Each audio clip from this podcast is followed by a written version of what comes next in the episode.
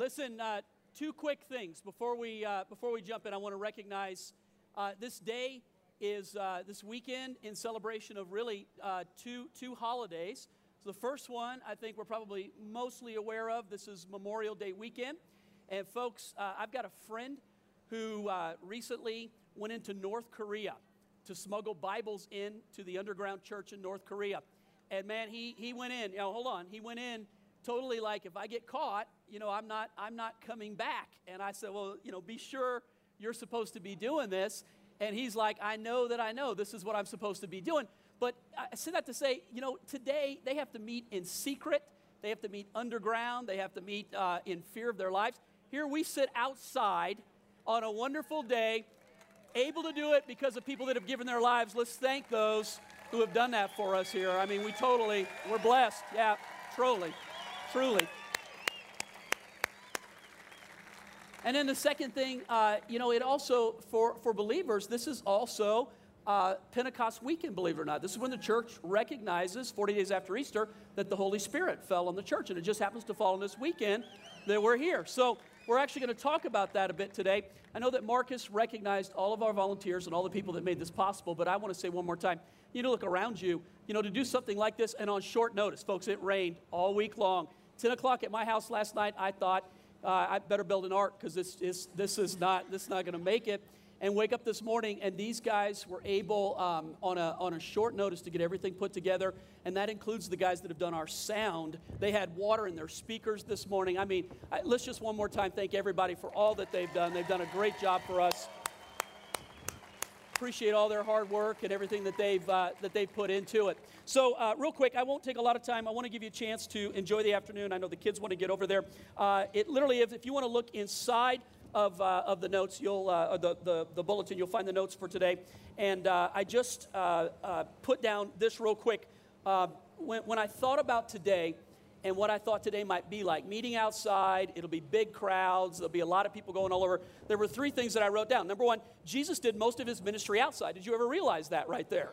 It, it, most of it was not done inside. It wasn't done in houses. It wasn't done in a church. It wasn't done in temples. It was mostly done outside. Here's the second thing that occurred to me when I wrote the message, too. Big crowds were a regular occurrence wherever Jesus went. So Jesus was used to this. How about this thought, though? How did he do it without microphones and portable potties? I don't know how, how they got away with all that they, they got away with. Last but not least, uh, many of the incredible miracles that we read about in the Bible took place in large crowds outside. For instance, the feeding of the 5,000, which we taught last week, it was 5,000 men, not counting women and children. So it could have been 20 or 25,000 people that were being ministered to. Uh, that is where, I mean, one of the greatest miracles in the Bible took place outside with large crowds. Right next to it, the feeding of the 4,000, same idea. It was 4,000 that were counted, but it did not include the children, the women, and others who were there. That could have been 16 or 20,000.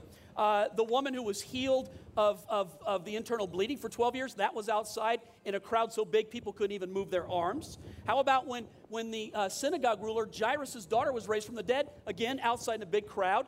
Uh, hundreds and thousands of people in Jesus' ministry were healed set free, and put back in the place in life they were, they were supposed to be in outside settings in large crowds. So I thought, man, that's appropriate for us today to gather together. I mean, look, we don't have to be inside at one of our campuses for God to do. This could be the place where God does more in the next 15 minutes than He's ever done in your life before. It could just be that, that type of a deal. So um, here's the one that I'm going to talk about today, real quick. It was in a large crowd the day of Pentecost. Now, this one wasn't outside initially, it ended up outside but it was 500 people that had gathered together for the day of Pentecost. We find the story in Acts chapter 2.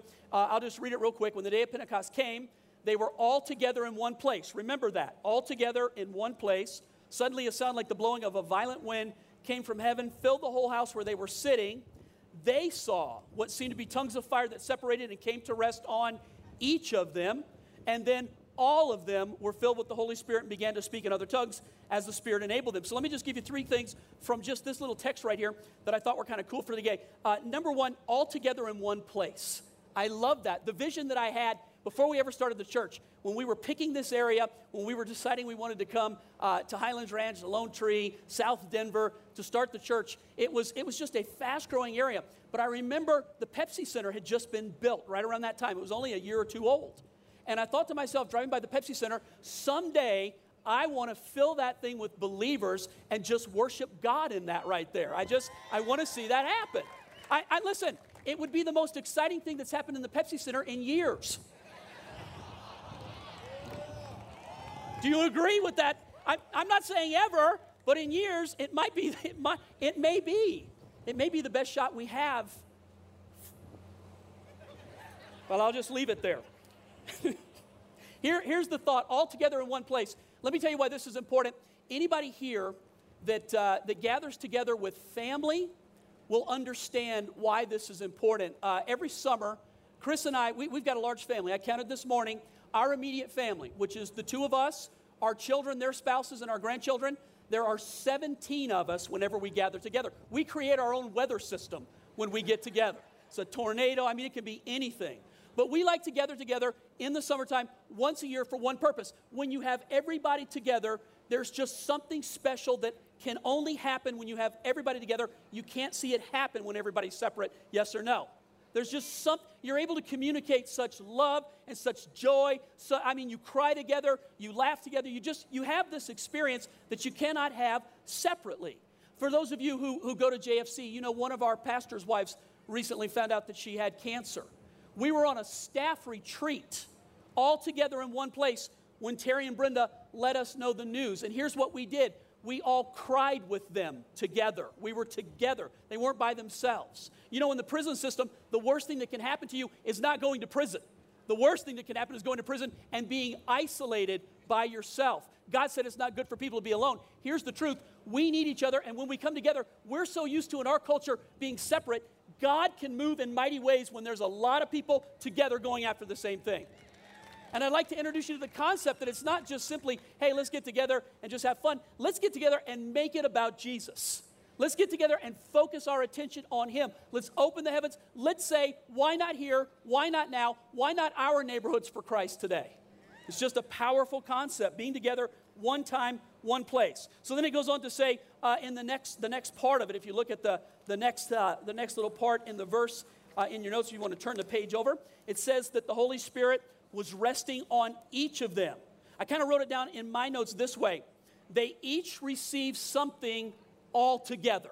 So they, uh, they got something individually, but they could only get it while they're all together. All right, just a moment ago, Chris and I, I mentioned this summer we'll get our whole family. We rent a house, we bring everybody together, we hang out, we, we, we, we just have, we go to the movies together, we eat together, we just have such a fun time. But here, here's what Chris does. She looks for one thing to do for everybody that we'll only do when they're all together. So here's what she did. She bought a, a snow cone maker this year, where you actually put the ice in it and it makes the snow cones. She won't do it for individuals. She'll only break it out when everybody's all together. So everybody will get one, but only when they're all together. Does that make sense? Here's what the Holy Spirit, I think, would say to us today. There are certain gifts that God wants to give us that He'll only give us when we're all together. He'll give them individually, but they're for us when we're all together. How about gifts of healing? gifts of prophecy and gifts of just the Holy Spirit moving in our life. Would you like the Holy Spirit to move in your life? Maybe that's the bigger question. I think that there's a certain level of what the Holy Spirit does that He only does when we come together over Him. The last one, just simply this it says that all of them were filled. Not some of them, not most of them, not 99 out of 100. They were all filled with the Holy Spirit. So uh, a couple, couple weeks ago, we welcomed a bunch of new people into our church, new members. And I was looking through all the, the different uh, applications they filled out, and several of them, uh, when we asked them, How did you find out about Jubilee? Here's what they said. Several of them, I came to Life Day last year and gave my heart to Christ. So in one year, they, they, they found Christ, they went through a discipleship process, and then they joined in with other believers. Listen, how awesome is that today that we can all be here all be filled with God, all going in this. How powerful would it be for our area if we all left here doing the same thing together, loving God? How awesome would that be? I just think to myself, man, if we could, if we could today really say all of us were filled with the Holy Spirit, what could a group of people united in God do to a community? What could a people filled with the Holy Spirit do in the school system? What could we do in our neighborhoods? What could we do all around us? Here, here's, the, here's the most powerful part of this message. These people were all gathered together in one place. The Holy Spirit falls, they don't even know it. When it happens, they're surprised by it. And then the Bible says that Peter, the apostle, stands up and he preaches this message Jesus is the Son of God. You cannot have life apart from him. Therefore, if you want life, believe in him who God sent so that you can have life. And the Bible says that 3,000 people that day believed and were added to the church. I guess I would come to this message just saying, look, many of you, you do believe, and that's why you're here. But you invite many people who I'm asking right now, what do you believe? Do you believe in Jesus? Do you believe He's the Son of God, that God sent Him, and that there's no way to life apart from Him? Because if you do, put your faith in Him today, man. Trust Him. Just like what I said a few minutes ago, we started a year ago with just some people who found Christ and have made a process to join a group to do one thing not to be a denomination, not to, not to just go to church, but to love God and to do something for and with Him. Where are you at on that issue today? What do you believe? And that's sort of as I just thought when we were putting this together God, if there were two things I would want no rain, a little bit of clouds, and people who wanted the Holy Spirit in their life. I got all three. Got all three. Pray with me, real quick, and let's just ask God to separate our hearts. Let's pray for these two things. One, for those who want to be filled with the Holy Spirit, and that should be all of us. And two, those who want to put their faith, their belief in Christ today. I'm not asking you to join a church. I'm asking you if you want to believe, if you want to find life. And so, Father, here's what we simply do we take a few minutes for our hearts to be separated right now from all the events, from all the activities, from all the exercise, from all the things that are going to happen in a few minutes, from all the different things that are going on around us. We take a few minutes right now for our hearts to be separated so that you can speak to them. Lord, the first question I would just simply ask is this if you're here, maybe invited, maybe you're a regular attender. It really, that part doesn't matter. Here's what I want to ask you Have you placed your faith, your trust in Christ? Do you believe? If you say, Pastor, I've never done that before, listen to what I'm saying. You've never done that before. You've never trusted Christ for life, for salvation. You've never asked God for His mercy, His grace. And you say, Pastor, while you're speaking right now, I feel the Lord separate my heart for that. I want to give my heart to Him. I want to trust Him. I want to believe in Him. And I'd like you to remember me when you pray. If that's you, doesn't matter. We're not going to embarrass you. I won't make you stand up. But I want to use this as a point of contact to pray for you. If you just say, Pastor, remember me when you pray, because that's me. Just slip your hand up real quick. Just pray for me today, John. Yep. See you. There's several of you. You bet. Just take a second. Anybody else say, pray for me today? I just want that. Okay, put them back down. So, what would you say? You would just simply say, God, I believe. I believe in Jesus. I believe that you sent him so that I could have life, and apart from him, there is no life. I believe today. It may not answer every question you have right now, but there's the process of gathering together with people will help to answer questions. But do you believe? That's the first one. The second one just simply is the Bible says they were all filled with the Holy Spirit. Here's what I would like to do today I would like for us to have one goal that we all experience Christ today. That all of us walk away from here with something that the Holy Spirit has put in our heart. Maybe it's a word of encouragement, a word of life. Maybe it is healing. Maybe it is just encouragement. Maybe it's just walking away with something for our families, our children, whatever. Maybe it's just knowing that God loves me and cares for me. Whatever it is, I would just ask the Holy Spirit to fill all of our hearts right now, to fill all of our lives. That all of us would experience Him and the good gifts that He offers to all of us. Father, we take a moment right now just to allow that to happen. Let the Holy Spirit fill our hearts, fill our families, fill our children, our grandchildren, fill our marriages, fill our lives with hope, with grace, with mercy, with truth. Lord, we look to you today. You're our source. And I thank you that you care, even in this place, God, to fill us. Have your way. Just have your way right now. You know, the last thing that this passage of Scripture records is that after the 3,000 people put their faith in Christ, the Bible says that they were baptized. Part of the walk of belief is to show publicly that hey, I put my trust and my faith and my life in Christ. And baptism represents an old life that's buried and a new life that's lived for Christ. Now, many of you are going to be baptized today, and if you uh, know which baptismal tank you're supposed to go to, now's the time. Move on down to it. Find, find the side that you're. Uh, by the way, the water's heated, so you're in. You're, you're, that's another thing that they did not have in the Jordan River was heated water. But let me let me just say this. Maybe today you came unprepared to be baptized, but you want to be. We're prepared for you, and here's what we've got. We've got extra T-shirts.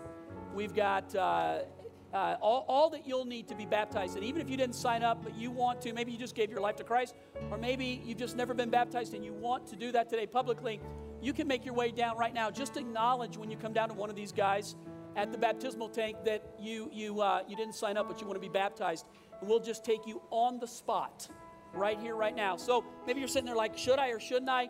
Yes, you should. Do it. Just make the decision and do it. It'll be a great day for you. Yeah, yeah. Let's give them a hand. This is going to be a wonderful thing. Really cool. So here's here's how we'll do this. Um, our, our worship team will come back up. We'll do one song, one more song, and just watch for that one song. And then at the end of the song, uh, Dan will come back up, or, or uh, I, I, guess it'll be Josh actually. Josh will dismiss you, we'll head over to where uh, all the activities will be. But for the next song, let's just give our attention for the next couple of minutes just to the Lord and to a few of the baptisms that are going on, and then we'll come up and dismiss you after this song. Thanks.